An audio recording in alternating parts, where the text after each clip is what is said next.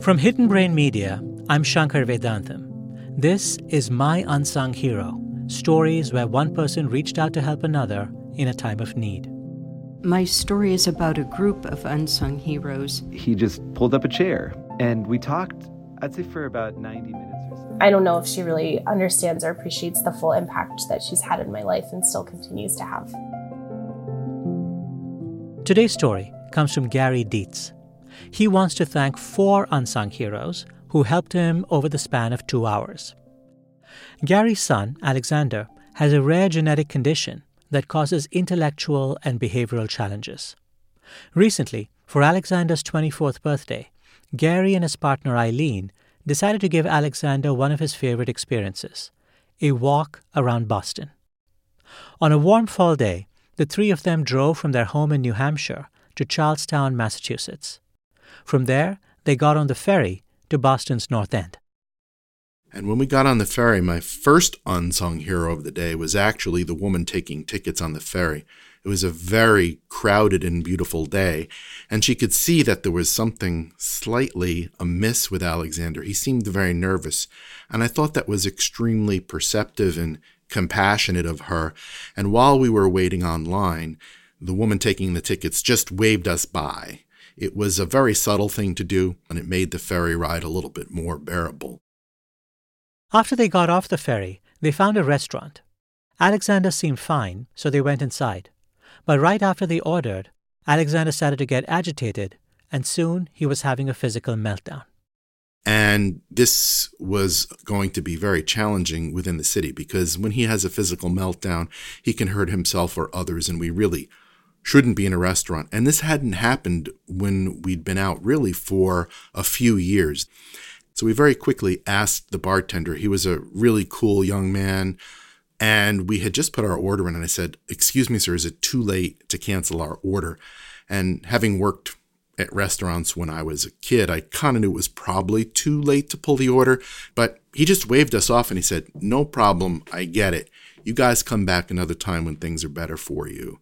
And again, this concept of perception and compassion happened a second time that day. They left the restaurant and walked around, hoping Alexander would calm down. Gary decided to call an Uber to get back to their car in Charlestown. As they waited for the Uber, Alexander became more distressed and began to get aggressive. Gary and Eileen had to physically restrain him. And that's when the Uber driver pulled up, a man named Mohammed.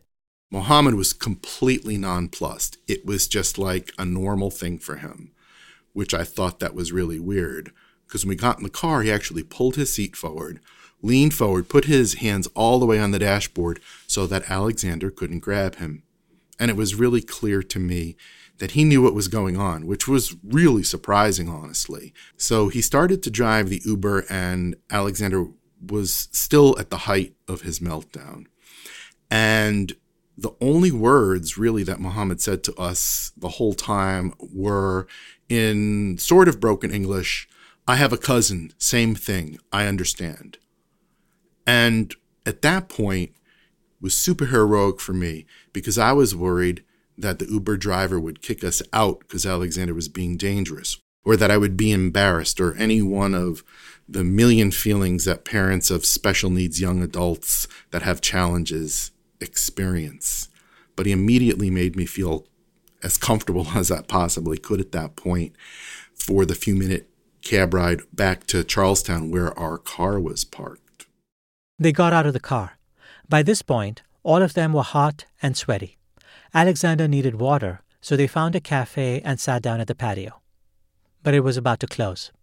And so I sort of waved to the person who was inside the cafe, and she waved back to me, clearly indicating, We're closed, we're closed. And I try to make signs to her that, you know, I, I know you're closed, but I, I really need your help. Can you can you come out? And after a few seconds, she sort of caught on to the context. She brought them some ice water. Gary rubbed it on Alexander's head to help cool him down, while Eileen went to get the car. By the time she came back, Alexander was finally getting back to his normal self. He gave us a hug and a handshake, which is the way he indicates that he's calmed down and we were ready to drive back to New Hampshire. Eileen and I were a mess.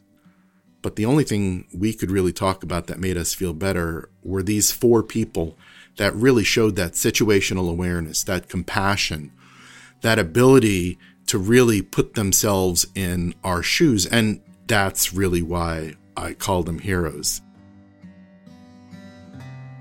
If Gary could speak directly to his four heroes, this is what he would say Your grace and helping me and my son and my family in that moment may seem like a little deal to you, but to me, it changed our day and also changes ever so slightly my perception of how crappy the world can be sometimes for my son and for the things that we experience with my son. So just because it seemed little to you doesn't mean it wasn't giant for us. And so I want to thank you for that.